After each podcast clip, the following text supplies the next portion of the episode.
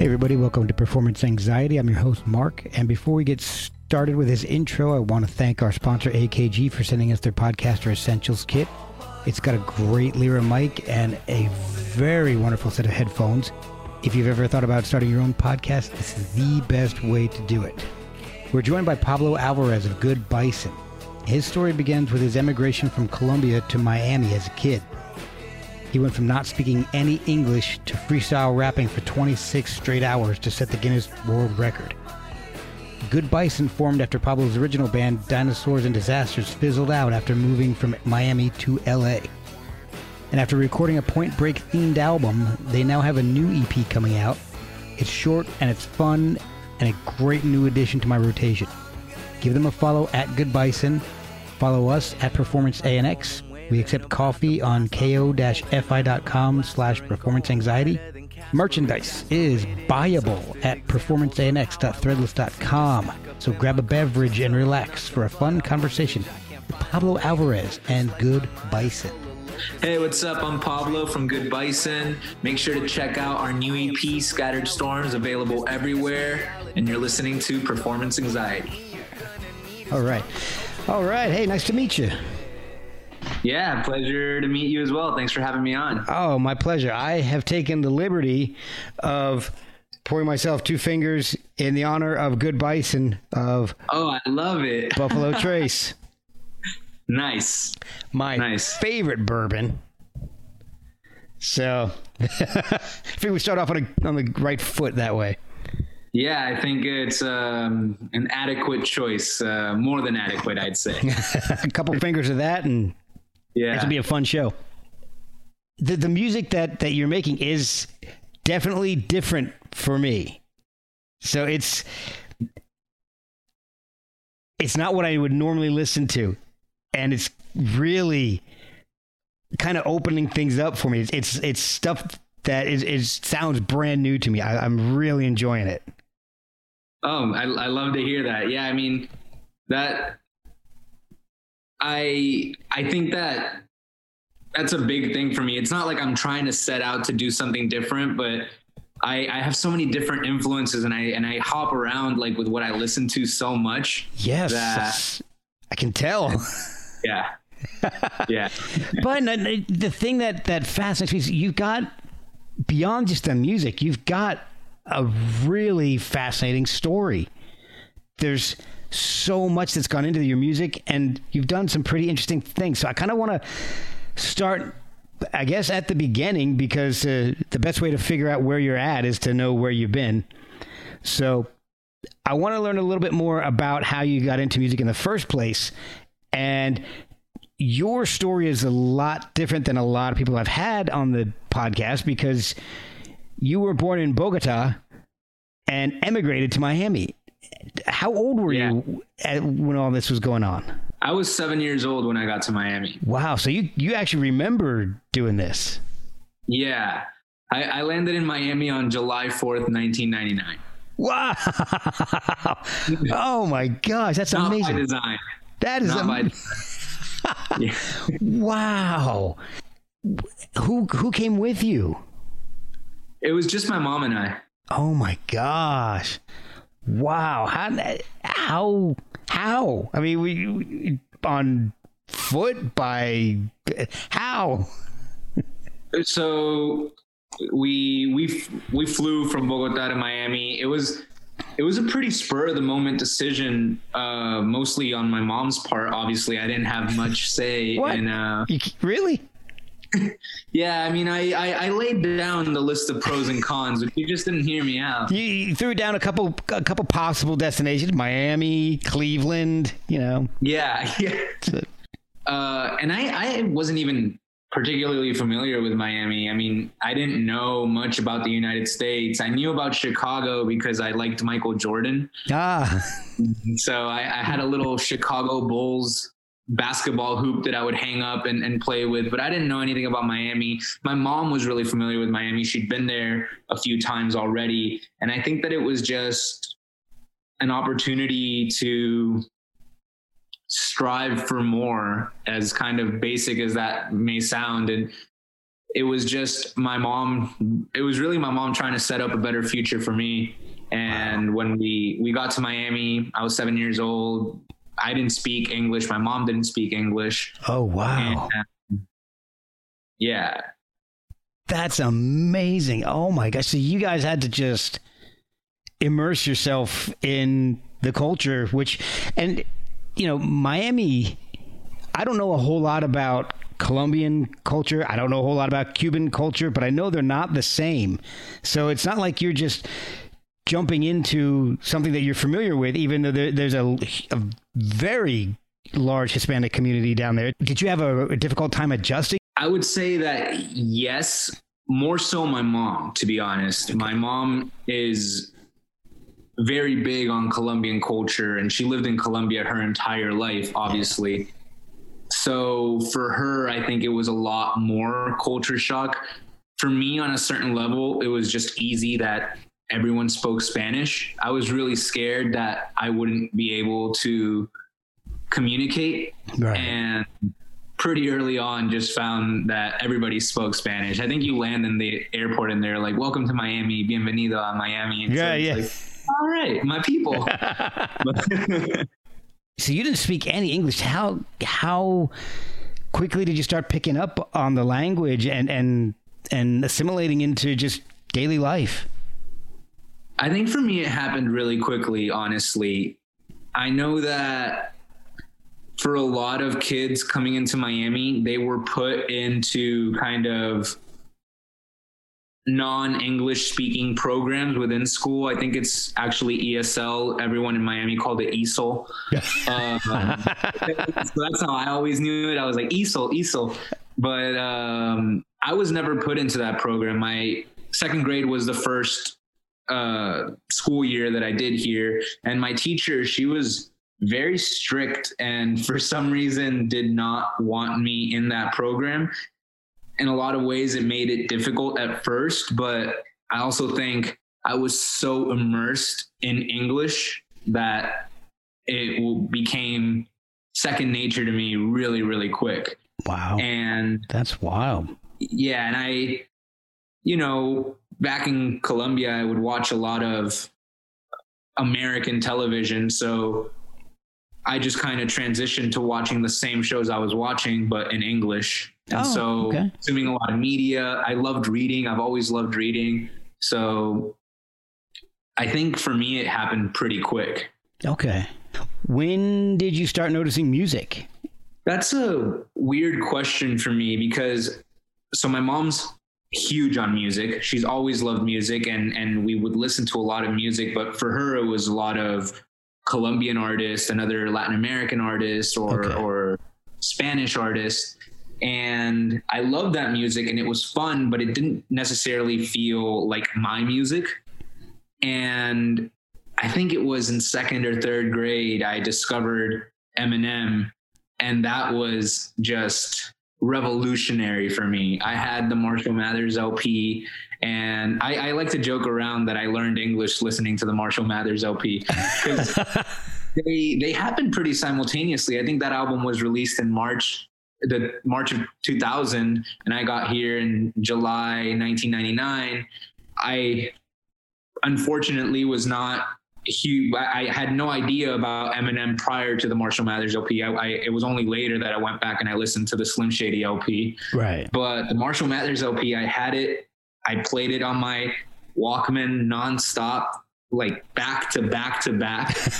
and so I would say that was my first real introduction to being a fan of an artist and okay. being invested in that music. And through Eminem, I kind of started listening to a lot more hip hop, but not necessarily. I, I, I, went backwards, not really contemporary. I was listening oh. to older Jay Z, Tupac, Biggie, just kind of things that Eminem would talk about in his music or right. mention is kind of cool. And so I was like, if he thinks it's cool, it must be cool. Right, so. right, yeah, exactly. That's how I found some of my favorite artists is actually going through the liner notes in CDs and, and LPs and all, and saying if they thanked this band, then they must be cool. So they must Yeah, yeah. So that'll go and research them. So it's kind of a similar way. You're actually hearing him say it though. Yeah, exactly. He because he talks a lot about his influences and you know, it was back when you actually got the CD. So it's funny that you're mentioning like reading the album notes, or because that's also I'm obsessed with lyrics. Lyrics was always my most my biggest draw to music was lyrics. I wasn't okay. really listening to the beat or the instruments. I couldn't even identify them. Like I, I wouldn't really know what I was talking about. I, I, just knew what he was saying and the flow that he was using and the cadence of his voice. All those were things that I paid paid attention to. And so the booklets, you know, the lyrics are in there, and I was just reading them nonstop, trying to wow. understand exactly what he was saying. That's amazing. So you, because he's he goes a mile a minute, and so you're you don't yeah. know English very well. You're listening to this guy just speak like a machine gun and you're trying to read along with it and, and English isn't your first language. That's impressive, man. That's um that's pretty wild. Yeah, it was great. I mean, it's weird because sometimes I go back and I listen to let's say songs from the Marshall Mathers LP and I realized that there was absolutely no way that I would have understood what he was saying even if I was fluent in English just because I was eight years old and he's there saying like i sit back with this pack of zigzags and this bag of this weed and i'm like yeah yeah i don't know what you're talking about but why do you have weeds in a bag? see a work in the lawn care industry? What what the hell? Yeah. so when did you start playing music i mean because you play guitar and right and and yeah so my musical trajectory is strange because even though I kind of dabbled in a few instruments when I was young. I played a little bit of guitar. I played a little bit of piano. That was when I was very young. Okay.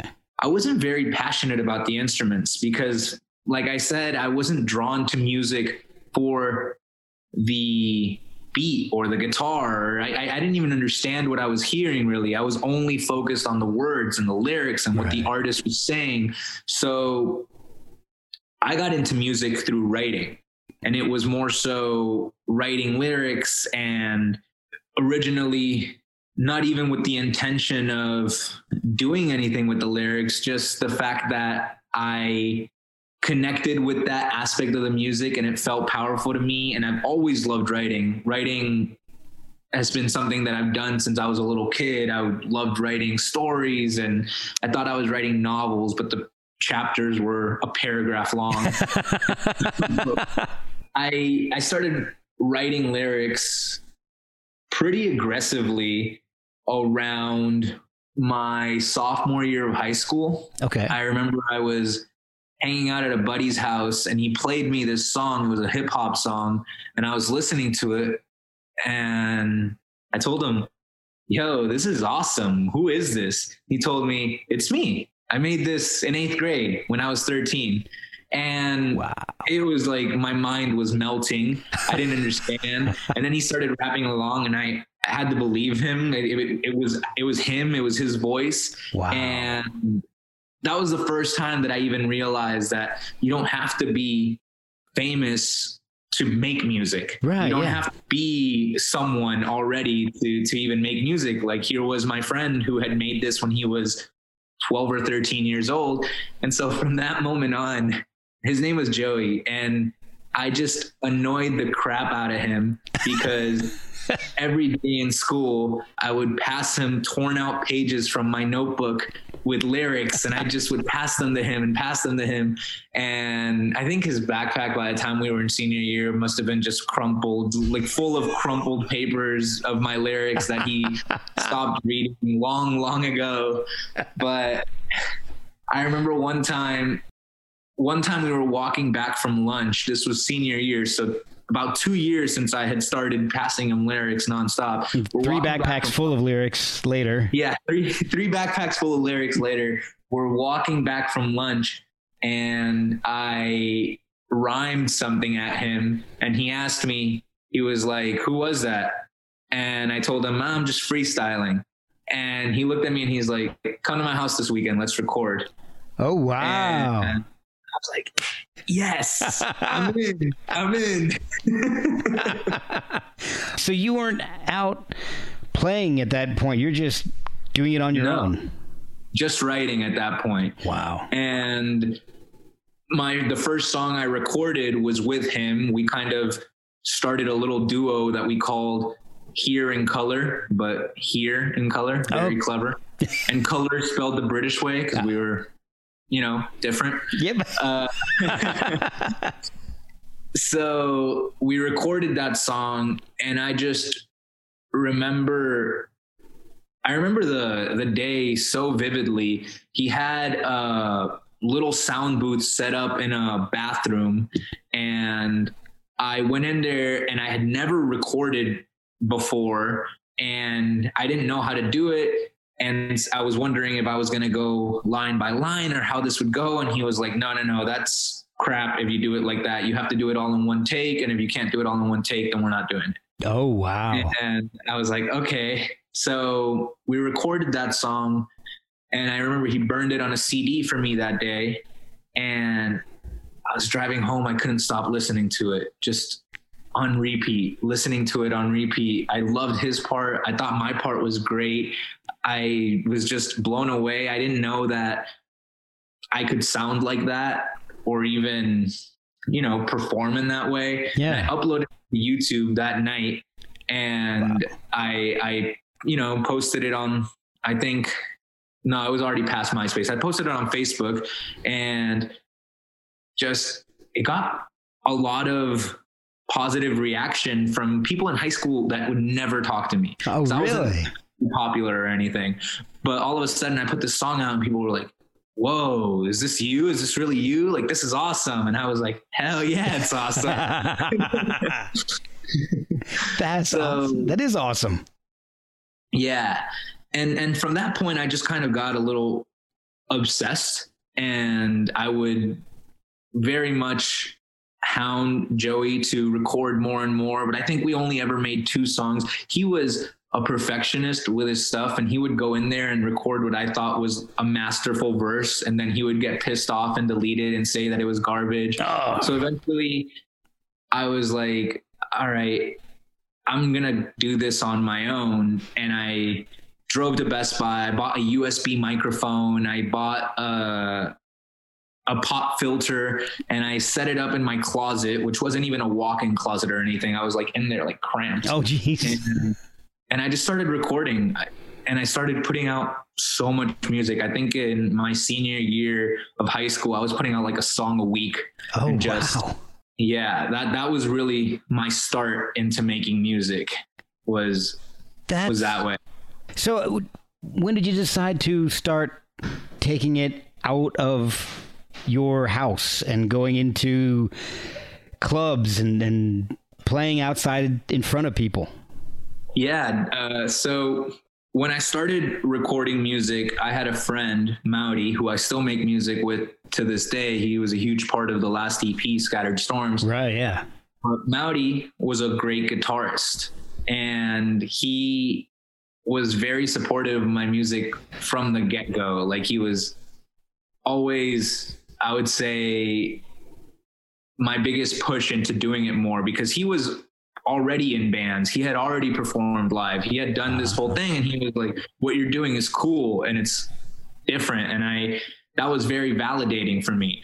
And so then one of the earliest things he did was he basically asked me, Is it cool with you if I take these songs that you're recording and I just come up with chord progressions on the guitar and then, you know, we could play them at parties and stuff? And I was like, Hell yeah. that sounds awesome. So that was how it really started. It was these songs that I was making either to beats that I had found on YouTube or beats from popular songs, or later on, I started working with some little producers and stuff. But Maudi would then take them and and make them something new on guitar. And at first, it was just we would be at a party, and Maudi Maudi already always took his guitar to parties. I was just he was that guy. yeah. So then it became a thing where we started performing at these parties.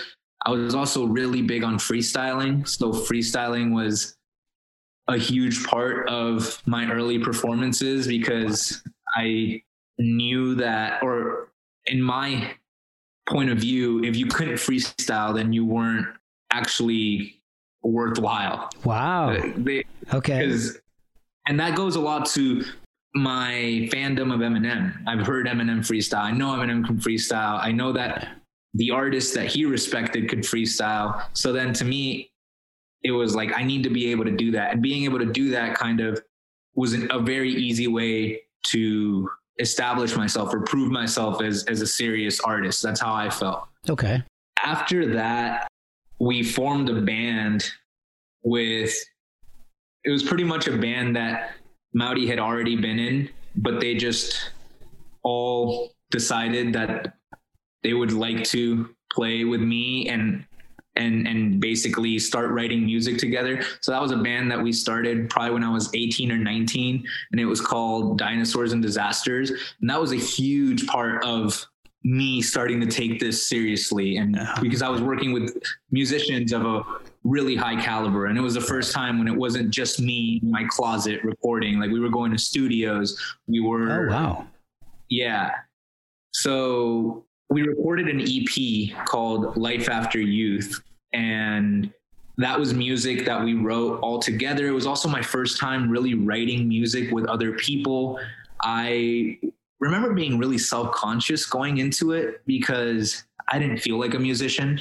You know, I was just writing raps and recording them in my closet. Yeah. And here these guys who for some reason they could all sing they could all play every instrument they could all and I was it was almost baffling to me like why they wanted to make music with me I I I, I didn't really feel up to par Okay. and so but that was the first time that I started writing in a way where I wasn't just really focused on how tight my raps were, but more so how good the song was. And my writing became more melodic. We, we played a lot with harmonies.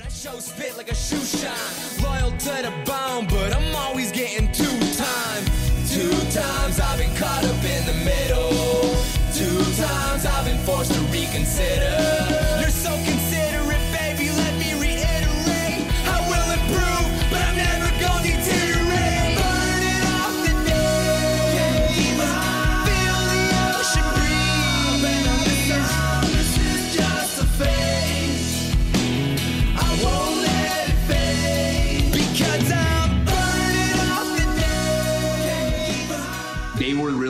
That introduced me to the idea of harmonies. And that be that's now a huge part of my music. I love harmonies and i realized that i've always loved harmonies because I, I for example i love the beatles and the beatles are all about harmonies. Oh yeah. so working with them i think just really elevated my musician musicianship because we took it really seriously. We were practicing all the time. We were playing shows. We started getting booked at venues around Miami. Oh we, cool. You know, we went on a tour of the South Florida, and also we played in in Atlanta. We played in New York. We played in just a bunch of different places, and it started feeling like this wasn't just for fun anymore. This Makes was sense. Yeah. something serious. And yeah, that's that's when I also really started to pay more attention to the music side of things too. It wasn't because it wasn't just my words that were important anymore. It was Right. what's the bass line? What are we doing on the guitars? We had two guitar. The band at its full lineup was two guitars, bass, drums, and a viola player Oh wow. along with me. So it was it was a very eclectic mix. yeah. I'm trying to picture that in my head, man. You guys touring with all that. That must have been an amazing show, though. That must have been so Oh, much it was- fun. It was a lot of fun, and I still think that some of my favorite live performances were with Dinosaurs and Disasters. Probably all of my favorite live performances were with Dinosaurs and Disasters because of the fact that it was a full band and it was really energetic and we were playing all over Miami. We got to the point where people knew our songs and were coming out to see us. It was a huge, huge boost to my musical confidence too to be able to like get on stage and put on a good show and obviously i was the front man so it Yeah. wasn't i'm just getting on there and doing my part. It was I was leading the shows. To me, it, it sounds like you never really have been lacking in musical confidence, though. Yeah, that's a good point. Honestly, I think interesting. It, it, I've never really lacked in. I think I've never lacked in in confidence in that sense, but it was almost artistically that I didn't really see it, where I didn't consider myself a full fledged musician, where I was like, well, okay. I can't really sing or play instruments or do any of these things. I was confident that what I was doing was cool and that I was doing it well, but I almost felt like there was a ceiling to it. Uh, or that, okay. that I wouldn't be a musician in that sense. Like I was very confident as a rapper, but not as a musician. So it was like imposter syndrome. Yeah, exactly. Okay, that make I mean that makes total sense. Within the band, more so. When I was by myself, I didn't have that, but within the band, I definitely started getting a bit of that imposter syndrome. That makes sense. So when did the freestyle rap for 26 straight hours happen? That happened after moving to Los Angeles. So while we were working on the second Dinosaurs and Disasters EP, the band kind of fell apart. Okay not necessarily in a bad way. Just a few members had other things that they wanted to go on and do. And, you know, they actually, they went on and they did it. One of the guitarists of Dinosaurs and Disasters won his first Latin Grammy last year. Wow. And the other one is the head of a studio. So they had other, they, they, they didn't want, we were planning a big tour and they were like, Hey, I think this is a good time to kind of just let you know that this is not what we want to do. Wow. Okay. And so when that happened, me and two other members of the band, Maudie and Seabass, were like, well, then we're not going to stay in Miami. We didn't want to be in Miami. Miami, while it has a, an incredible music scene, it wasn't super responsive to the type of music that we were making. Oh, really? A lot of the time, yeah. Wow. Miami's really big on electronic music and, and Latin music. Right. But when you were playing this kind of rock hip hop fusion, you know, we would be at a venue and they'd see you setting up a drum set and i think people had an aversive reaction to it and be like well we're going to go outside oh wow i yeah, didn't realize that yeah there's that and it's been growing more. South florida does have a good scene for for music but miami in particular is very selective with what they're into i would say. Okay. And so we decided to come out to LA, Maudie Seabass and I. And while we were out here, originally the plan was to continue Dinosaurs and Disasters, but we realized pretty early on that that project was kind of over and we wanted to start fresh with something new. Okay. And that's when I decided to start Good Bison. And Good Bison was always viewed more through the lens of a collaborative project rather than like a strict band. Oh, it okay. wasn't. It, the idea has always been that we could, we weren't restricted by the limitations of a band in the sense that we always had to do everything together and always and every song had to have every member the first good bison song I didn't make with Maudie and Seabass. I worked on it with a different producer. And so it's always been this kind of more collaborative effort with obviously myself at the center kind of driving it but more of a rotating cast of supporting players. We'll be right back after a word from our sponsors. I remember we released the first Good Bison EP in 2016. And leading up to the release of that project, I was doing a lot of freestyling. I met a lot of people here in Los Angeles who were big into freestyle culture and just kind of lit a fire under me to to really up my game in terms of freestyling and it got to the point where I was a little cocky with it and and I remember just sitting around one day and saying, you know, I could freestyle all day. It was it was just a joke, a offhanded joke. and then it kind of became this like bug in my head where I realized, you know what, I probably could freestyle all day. And I started thinking, wouldn't it be hilarious if someone is watching me freestyle, they go to sleep, they wake up, and I'm still freestyling. That was kind of the, the motivation for it. So I did that. I literally did that in, in 2016, I think it was. Yeah, 2016. I freestyled for 25 hours at my house. There was no organization or, or it wasn't being done to break the Guinness World Record. It was just literally a joke for me, and that, and that kind of went a little viral. And the following year, in 2017, I was approached by Super Deluxe, and they said, "How would you like to do this again?" And I was like, "No." Yeah. and they were like, wait, wait, how would you like to do this again and actually get it verified by Guinness? We have a whole team and we want to do this the right way. And I was like, well, I guess. Why wow. Not? So I did it twice. The first time for 25 hours and the second time for 26 hours. The second time was a much bigger production. There was literally people working around the clock because Guinness has all these crazy regulations in terms of how to verify that you're actually breaking a record.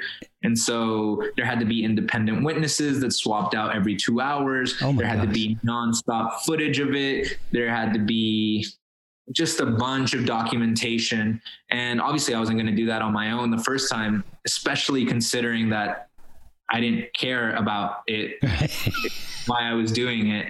But the second time, obviously, it was a lot of fun. I did it with Super Deluxe, and and they got it verified by Guinness, and so God. that was how an official Guinness World Record holder. So, all right. So, how does that work? I mean, 20, okay, so 26 hours.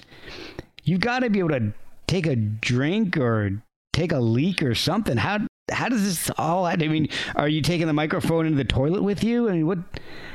yeah, so that literally happened. Only because I'm stubborn. Guinness gives you five minutes of break time for every consecutive hour of activity because obviously they don't want people to die yeah. trying to make records or anything like that. but I'm stubborn. I'm stubborn. And I was like, no, that seems so fake. That's not freestyling for 26 hours. That's freestyling for 55 minutes, taking a break, and then going again. Right. So I don't take any breaks, zero breaks. And so, you know, I definitely had water and I would take little sips. I never stopping for longer than two seconds at a time. Okay. So maybe while the beat is transitioning, I'll take a little sip of water and then jump right back in. I did go to the bathroom with the microphone and they followed me with a GoPro, waited outside the stall. Just listening. That's, yeah. that's, oh, that's amazing and creepy all at the same time. Yeah, yeah, definitely an invasion of personal space, but I invited it. So For the greater good, right? yeah, So, what was the record before you? Or was there one? I think it was nine hours.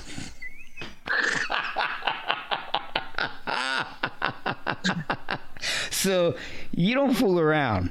No, no. Oh my Zero to 100 real quick. So you you, know? you sit there. You don't want anybody to break that for a long, long time. That's the thing, though. Since I didn't, I wasn't even thinking about the Guinness record when I went into it. It was just the idea of freestyling for a day. Particularly because around that time, I had gotten a little obsessed with the show New Girl.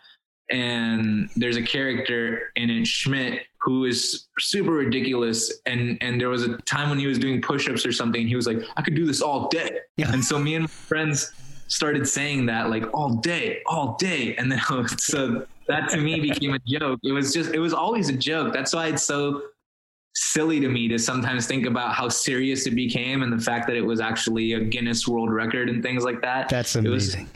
yeah. God. Well, one thing I could do all day is drink Buffalo Trace. So Hey. I may have done that once or twice too. So I don't Oh, think yeah, there's a I mean- Guinness record for that though. oh, I'm I, I probably broke that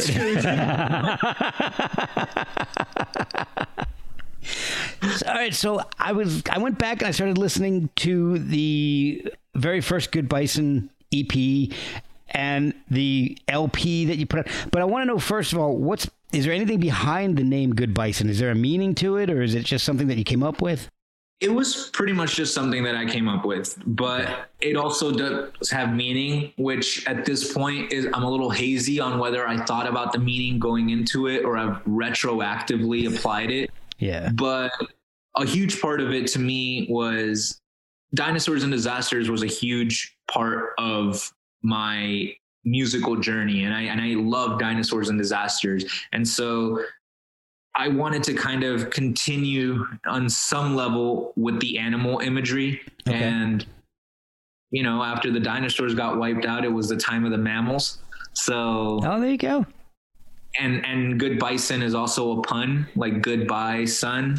And now thinking about it, it does have the meaning that, you know, this was made when this project, Good Bison, was made after I left Miami my family, which is my mom, it's always just been my mom and I. My mom's still in Miami, so I left. It's goodbye is a huge thing that informs where I'm at today. And so I love the pun. I love the fact that it continued the animal imagery. And I also just think it, it rolls off the tongue in a way that Dinosaurs and Disasters never did, which was so I loved the name, but later on I was like, oh, it's so clunky, and people always have questions about it. And Yeah. you, these random people who can't even spell dinosaur sometimes, and it's like, ah, So, what does mom think about the music? My mom is super supportive. She isn't necessarily the biggest fan of the style of music that I make. Not that she doesn't like it, but it's just like I said, my mom is huge on on Latin music. I don't think she listens to a lot of like music in English. I mean, she loves the Bee Gees and she loves Michael Jackson, but it's just not necessarily like her cup of tea. Right. But it's it's great that you know she came here to make a better life for you guys, and and here you are, you know, living your dream. I mean, Yeah. gotta make her so proud. Definitely. So, all right. So I was going back to to the music. The first EP is really cool. I was listening to it, and and the the songs, "The Machine" and "Rah Rah Rational." I love those. I love the guitar tone specifically in, in "The Machine." Light me up another one while we're still young. Cause I remember where we came from. Why you gotta call me when I'm all up in my zone? Why you gotta call me when I'm all up in my zone?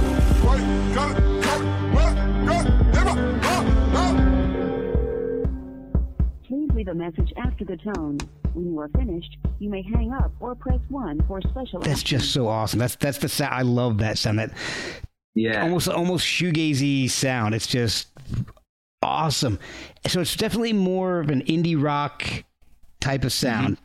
And then that's Bodie comes out, and that's a lot more hip hop and a lot less roots rock. First of all, I want to ask. Is that like a, a Point Break concept album? Because It's- yeah, I'm so glad you caught on to Yeah. that. Yeah, yeah, it definitely is. Um, the songs aren't necessarily super themed on the like concept album side of it, but it was all inspired by Bodie. that's awesome. And so, you know, that's why the last song on the project is called Johnny Utah. Run around the block. Yeah,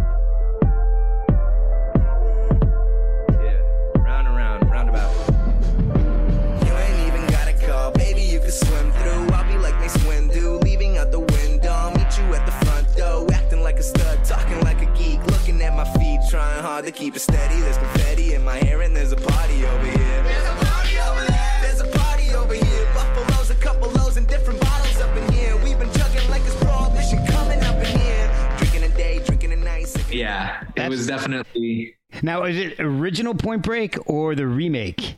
oh original. I haven't Oh. even seen the remake.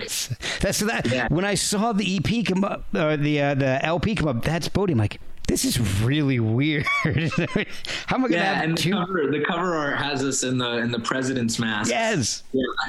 uh, Like, the, I- the title of the project literally comes from a line in the movie when I think uh, Johnny Utah's on the beach and he asks this girl, "Who's that?" and she goes, "That's Bodie." And it's like, and you see nice. him and he's surfing and he's got this golden hair and you're like, oh man, that's Bodie. And so Bodie for us was also a bit of an inside joke because we started using Bodie as a synonym for cool. Or so when we say that's Bodie, that means that's cool.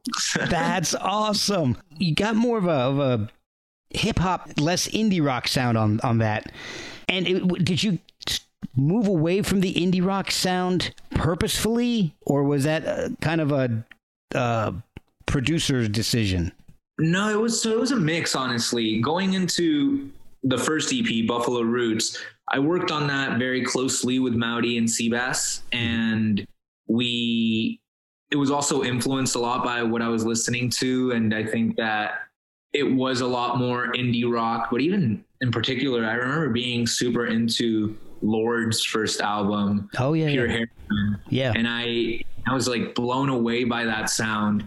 And I think that in a lot of ways that inspired the direction that we went in with Buffalo Roots, even though it was completely different. But I I was more so in that headspace. And then after Buffalo Roots, it became a little hard to follow up on that because for whatever reason, Mowdy Seabass and I weren't on the same page not necessarily creatively or musically, just in life. We weren't, you know, we had just moved to Los Angeles. Everyone was trying to get their footing, trying to figure out what to do. And I was very much, well, I want to keep doing music right now. And we had linked up with this producer who helped us record and mix Buffalo Roots. His name is Jayhawk, and Jayhawk is a legendary LA producer, but very much in the hip hop scene you know, he has records with artists like Chris Brown, Tyga, just okay. pretty established uh, hip hop sound. I even know and, those guys. Yeah. so after releasing Buffalo Roots and it feeling like I was the main one that wanted to follow up with something, I decided, you know, I can go a little more back to my roots which my roots were really hip hop. Right. And because at that time I didn't necessarily feel like I could write the type of music that we had done on Buffalo Roots by myself. Ah, okay. I, I was starting to play more guitar, but I was not I'd never written a song on guitar or anything like that without Mowdy. Okay. So So the confidence in the guitar playing wasn't there yet. Yeah, it wasn't there yet. So I decided I wanted to put out more of a hip hop mixtape. That's how I viewed it in my head. I was like, okay. I want to put out a hip hop mixtape. I want to work with a bunch of different producers and obviously with Jayhawk. And as that project evolved, like it started out very much hip hop centric. But as the project evolved, I ended up writing some songs that I realized weren't strictly hip hop, like the second half of that project opens up a, lo- a little more around the time that you know wavy and then why'd you leave and campeon and then it becomes this more of like not necessarily that indie rock sound from before but it's like a more pop oriented and, and melodic and not that straight hip hop sound of songs like YBMF or Silo Rough or things like that, where I'm just kind of going off rapping. Okay, I, I gotta ask. Okay, first, first of all, Campeon, one of my favorite tracks on that, and it's just that's a really great track. And away we go, amazing. Now those those songs. Those two in particular, and, and YBMF, they sound like you know you're you're writing from your personal experience. Is that where you find most of your lyrical content? Is that how you come up with your lyrical content, or is it? You, you did mention that you used to just write when you were younger. Is it? Is it? Are you writing based on a, like a, story or, or uh, something in your head, or is a lot of it based on personal experience, or is it a mix? Most of it is based on personal experience. I would say the majority of my lyrics are coming from personal experience, and that is also really informed by my early love of hip hop and kind of 90s hip hop, where it was like, if these artists aren't talking about themselves, then they're not real. And that's then they get Okay. kind of pushed aside. So it was listening to Eminem. Obviously, Eminem is very autobiographical in his lyrics, and so I've always thought that I had to be authentic in my music. Authenticity is very important to me. So I'm not writing from imagined points of view. Not that there's anything wrong with that. Like I think some of my favorite songs are, you know, written in a in a looser way, not necessarily this happened to me. Right, but with right. my music, it's all pretty much things that have happened to me or maybe things that have happened to someone really close to me. But it's pretty much all personal experience. Personal experience and Star Wars. Yeah, a lot of Because- I do love Silo Rough. There are a lot of references in there, and I love the belch at the end, by the way. you love what? Sorry. The belch at the end. Oh yeah, that was real. That happened. and that la- you hear like people la- like Yeah. th- those people in the studio. That it was just like, what happened? And I was like, I don't know. I don't know. so, how soon after That's Bodie did you start working on Scattered Storms, the new EP? It took a while because after that's Bodie, that's Bodie came out. Then I did the second freestyle where I went for 26 hours and I broke the record, and I was kind of over it for a while. It- 26 straight hours will do it. Yeah, and it wasn't. I had no motivation or direction for what I wanted to do next. I kind of felt drained, and Okay. I definitely didn't want to rap, and I didn't want to. I wasn't even like listening to music that much. Oh, wow. I withdrew a lot and it took me a while to find a creative outlet and that was when I started getting more into guitar because I realized that I still had things inside me that I wanted to get out but I didn't I wasn't thinking lyrically at that point. And I started playing more guitar and around that time like in the in the following years because that's Bodie came out in 2017 and Scattered Storms came out in 2021 so there's a pretty big gap there.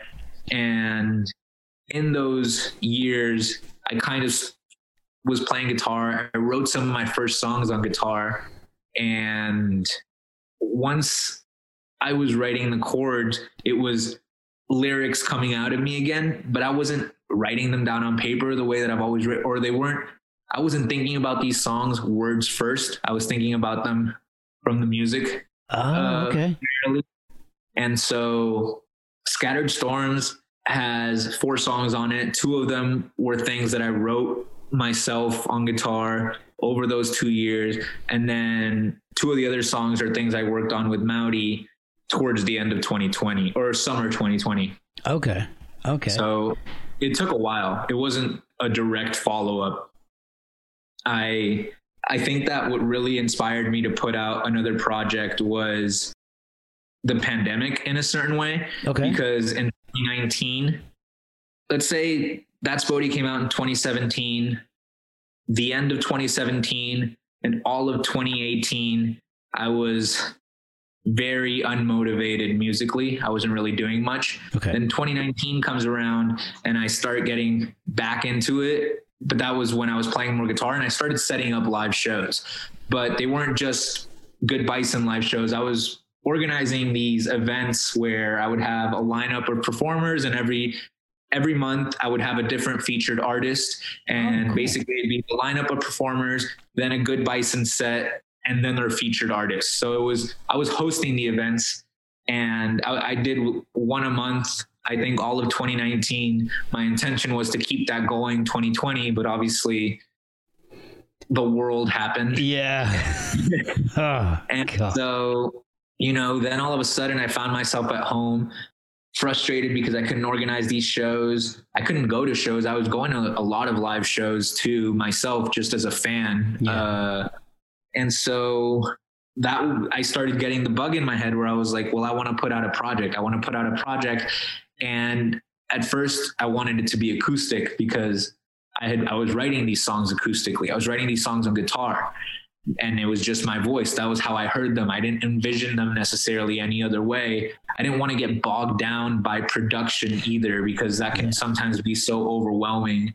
And then as Mowdy got involved and we started adding bass and we started recording little percussion that we had lying around and then worked further with George Spitz, who's an amazing producer, musician, engineer, just all around great guy.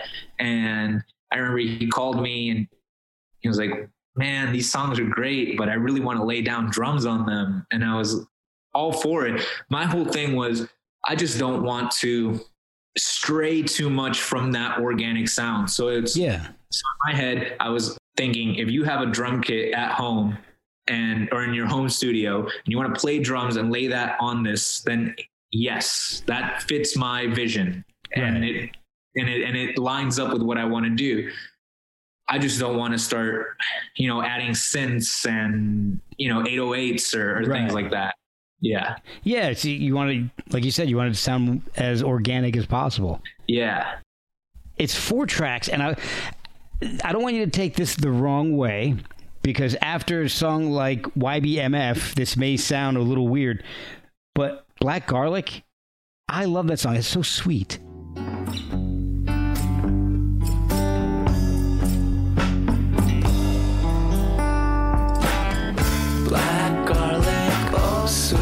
Darling, I've got you on my breath. Please pardon the dirt in my apartment and the mess in my head. Black garlic, oh sweet darling, It's a yeah. beautiful little track, and I, and I love it. I mean, I, it's hard for me to to say which one is my favorite because it's four tracks and they're all really great. Lunatic, Lunatic is all. It's, it's so it's very short, but it, it you pack so much into it. it. It's awesome, and the video is really cool. Thank you. I like the so how did the videos? How did you do the video? Because I, I think I remember reading something about how you kind of snuck in someplace to to shoot it.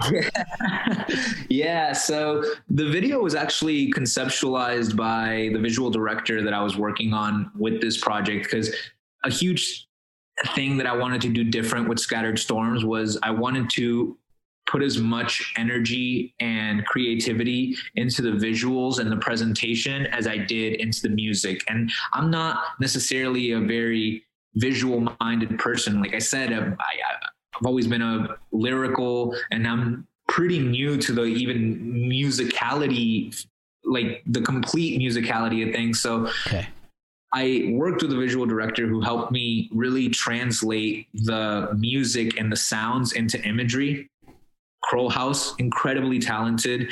And she was the one who came up with the idea for the video because of the fact that skateboarding was a huge part of my upbringing. I was I was actually, you know, skateboarding when I was a teenager and the idea was to just have me sitting there and have skaters somewhat representing my thoughts skating around me. And the idea that these thoughts are going around me and I'm trying my best not to pay attention to them since that's such a central theme of Lunatic.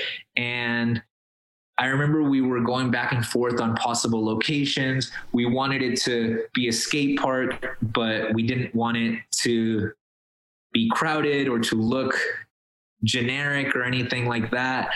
And at one point, we found this skate bowl in the middle of the desert, but it was hours away and, and very dangerous to skate in. But we were, and we, we couldn't decide where to do it. And one day we were on a hike and she just sees this abandoned water reservoir and she's like, that's where we need to shoot Wow. and then we started just trying to find out how to get in there. We didn't even know where we were, where it was We were up, we were up on a hill looking down at it, Wow. and so we pulled out maps, tried to figure out how to get there. Eventually, figured out where the location was, and it was all fenced in. But you, but there was a hole in the fence that clearly someone had cut open at some point, and so we just pretty much said, "Screw it, let's do it." And it was a bit of a it was like a 20 minute walk from where the place where you had to park the car. So i remember walking with all the equipment the cameras Oh. water bottles everybody walking. And it just reminded me a lot of the things i used to do when i was a teenager because that was literally what we were doing. We were sneaking into spots and skating except we were 14 years old and didn't have all this equipment but yeah we definitely weren't supposed to be there but we didn't get in trouble and Yeah, well, that's good. cool.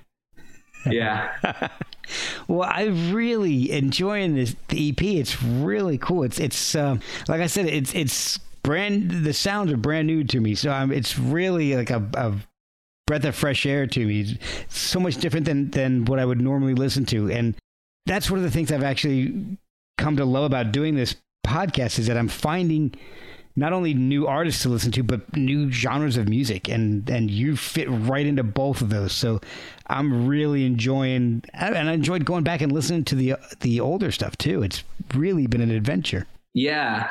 And sometimes the stuff that I put out can feel disjointed because it doesn't follow a strict genre or even like a strict genre evolution. It Right. seems like it kind of hops around. And when I listen, you know, after putting out Scattered Storms, I did go back and I listened to Buffalo Roots and I listened to That's Bodie and then I listened to Scattered Storms. And I, even though they're all so different, there does seem to be this kind of unifying thread throughout the music that kind of puts it all under the Good Bison umbrella. And what's funny to me is that Scattered Storms also, in a lot of ways, is closer to what I was doing with Dinosaurs and Disasters. It's still different because it's more informed by the previous two Good Bison projects, but it also goes back to that kind of rockier sound that we were doing with Dinosaurs and Disasters. So it just felt like a culmination of all these things that I've done and the experiences that I've had, lessons I've learned, and, and that I was able to put into effect in Scattered Storms. Oh, that's that's awesome. What's what's next for Good Bison? This this EP just came out in January, so it's not that old. Are you working on new music, or are you uh, hoping that things open up and you can play some live shows, or do you do any streaming events? I am very eager to start performing live. I want to perform this project with a band and just get in front of audiences and and and hopefully perform here in Los Angeles where I am. I want to go back to Miami and perform over there. But I am also looking to start organizing my events again. That was such a huge driving factor for me and and it was and it's fulfilling not in the sense not only in the sense that it gives me an audience to perform to but I love the idea of bringing artists together and being able to showcase other artists that I like and that I think are talented and deserve to be you know recognized. Yeah, so I am very eager to do that, especially because sometimes when I get my my- when my brain just starts running away, it really feels like, oh, if I could scale this, this would literally be a festival. You know, right. I would yeah, and so I would love to just grow it and and see where that can can go. And you know, there's nothing to say. There's no reason not to think that this couldn't one day be a festival Yeah. or something along those lines. So I definitely want to start organizing shows. I think now that people are getting vaccinated and things are opening back up, I'm going to feel comfortable organizing some some outdoor events. I am also working on the next Good Bison single. It's a song called I Can't Seem to Find My Place. And it's a very special song to me. I wrote it after becoming obsessed with pet sounds and Brian Wilson in general. So it's very Brian Wilson inspired. oh, that's awesome. And I'm very eager to get it out, but I'm also really picky about the production process. It does, I don't want to rush that and I want it to sound right because in a lot of ways it's it's bigger than Scattered Storms because Scattered Storms is literally just drums, guitar, bass, and I can't seem to find my place has a lot more elements. Okay. And but I also wanted to feel raw and organic. So it's just it's, it's, Oh, it's wow. a, I'm really excited about that song and I'm hoping to get it out towards the end of summer. So Oh, cool. it won't be too long of a wait, but I'm still in pretty early stages with it. It's fully recorded and stuff. It's just now finalizing the production and, and the mix. And I'm also working on it with the with the same people I worked on Scattered Storms with. So it's Maudie and George. And Oh, cool. I'm really excited about that. Well, I'm really excited to hear your take on Brian Wilson. That is Yeah. that's exciting to me. That sounds like it's going to be really really interesting. Like I, I I can't imagine the layers and and newer take on Brian Wilson is something that that's much needed. I am obsessed with Brian Wilson. I can't tell you how eye opening or ear opening listening to Pet Sounds has been. Yeah. And just after that, I've gone and just done a deep dive on the Smile sessions. and oh just, yeah. Uh, I I could talk for hours, honestly. well, I may have to have you back on to uh, do a show about Brian Wilson. That's one of the uh, topics I've been thinking about doing. I will have people back on uh, from time to time, and we'll do shows that are have nothing to do with their music. It's a completely separate topic. So, I would. I've been kind of trying to think of who would be a good fit for that. So, if you're Oh, I would be honored, honestly. I was lucky enough to see Brian Wilson live oh wow, in 2019 at the Greek Theater here in Los Angeles and such an emotional experience. I went to go see him speak at UCLA and and watched a never before seen performance of Smile. I'm Oh, you know very very much grateful for Brian Wilson's contributions to music and Yeah. would love the chance to talk more about it. Well, let's let's do it. I'll I'll uh well before we we get too too much into Brian Wilson, where can people order the EP? How can they follow you on social media and keep up with uh, the music, the the new songs coming out, the and the events that that you'd like to hopefully get back into doing? So, Good Bison, you can find us on Instagram, just like that, at Good Bison. I'll be definitely keeping everybody up to date on Instagram. Our website is goodbisonmusic.com, and you can find links to everything there. The music is available on every streaming flat, platform Spotify, Amazon, Apple, Tidal, whatever you use, it's there. So, just search good bison and should be pretty easy to find much easier to spell than dinosaurs and disasters Yeah. Rolls off the tongue. Well, Yeah. Pablo, thank you so much, man. I- It's been a blast talking with you and learning about the music and, and listening to stuff that's that's brand new to me. It's it's great. I've really enjoyed it. no thank you so much for taking the time to check it out and for having me on i've had a lot of fun talking to you and this is great I can't find my way back home. I've lost the road. Told my friends they're not alone. Time is on our side tonight, but I know it's a trip. I'm a lunatic trapped inside these record skips. I lost my mind on a day when I couldn't wait. Patience was just never one of my traits. I wanted right out the gate, I was too eager to get me a taste of that forbidden fruit. I heard that it's juicy, go on and seduce me like I do the loose.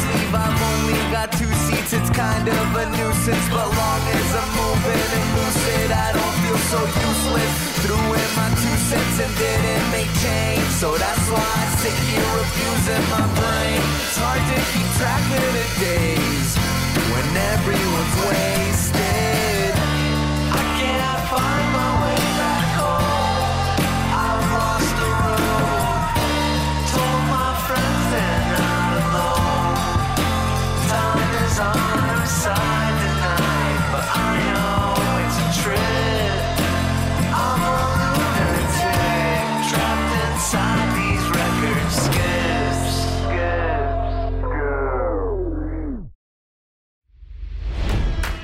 It's NFL draft season, and that means it's time to start thinking about fantasy football.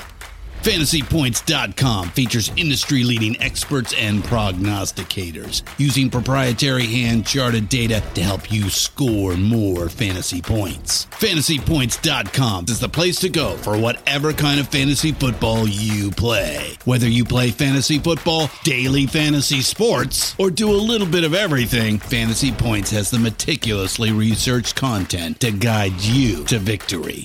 And why wait for the fall? Fantasy Points also covers the new spring football league, the UFL. Join the guru, John Hansen, Scott Barrett, Joe Dolan, and other massive names in the fantasy football universe with an exclusive offer. Use code Pantheon for 15% off any fantasy points package, including the all in package, with access to every article, tool, and data nugget that Fantasy Points has to offer. That's fantasypoints.com and code Pantheon for 15% off at Fantasy Points. Fantasypoints.com. Code Pantheon. Score more fantasy points.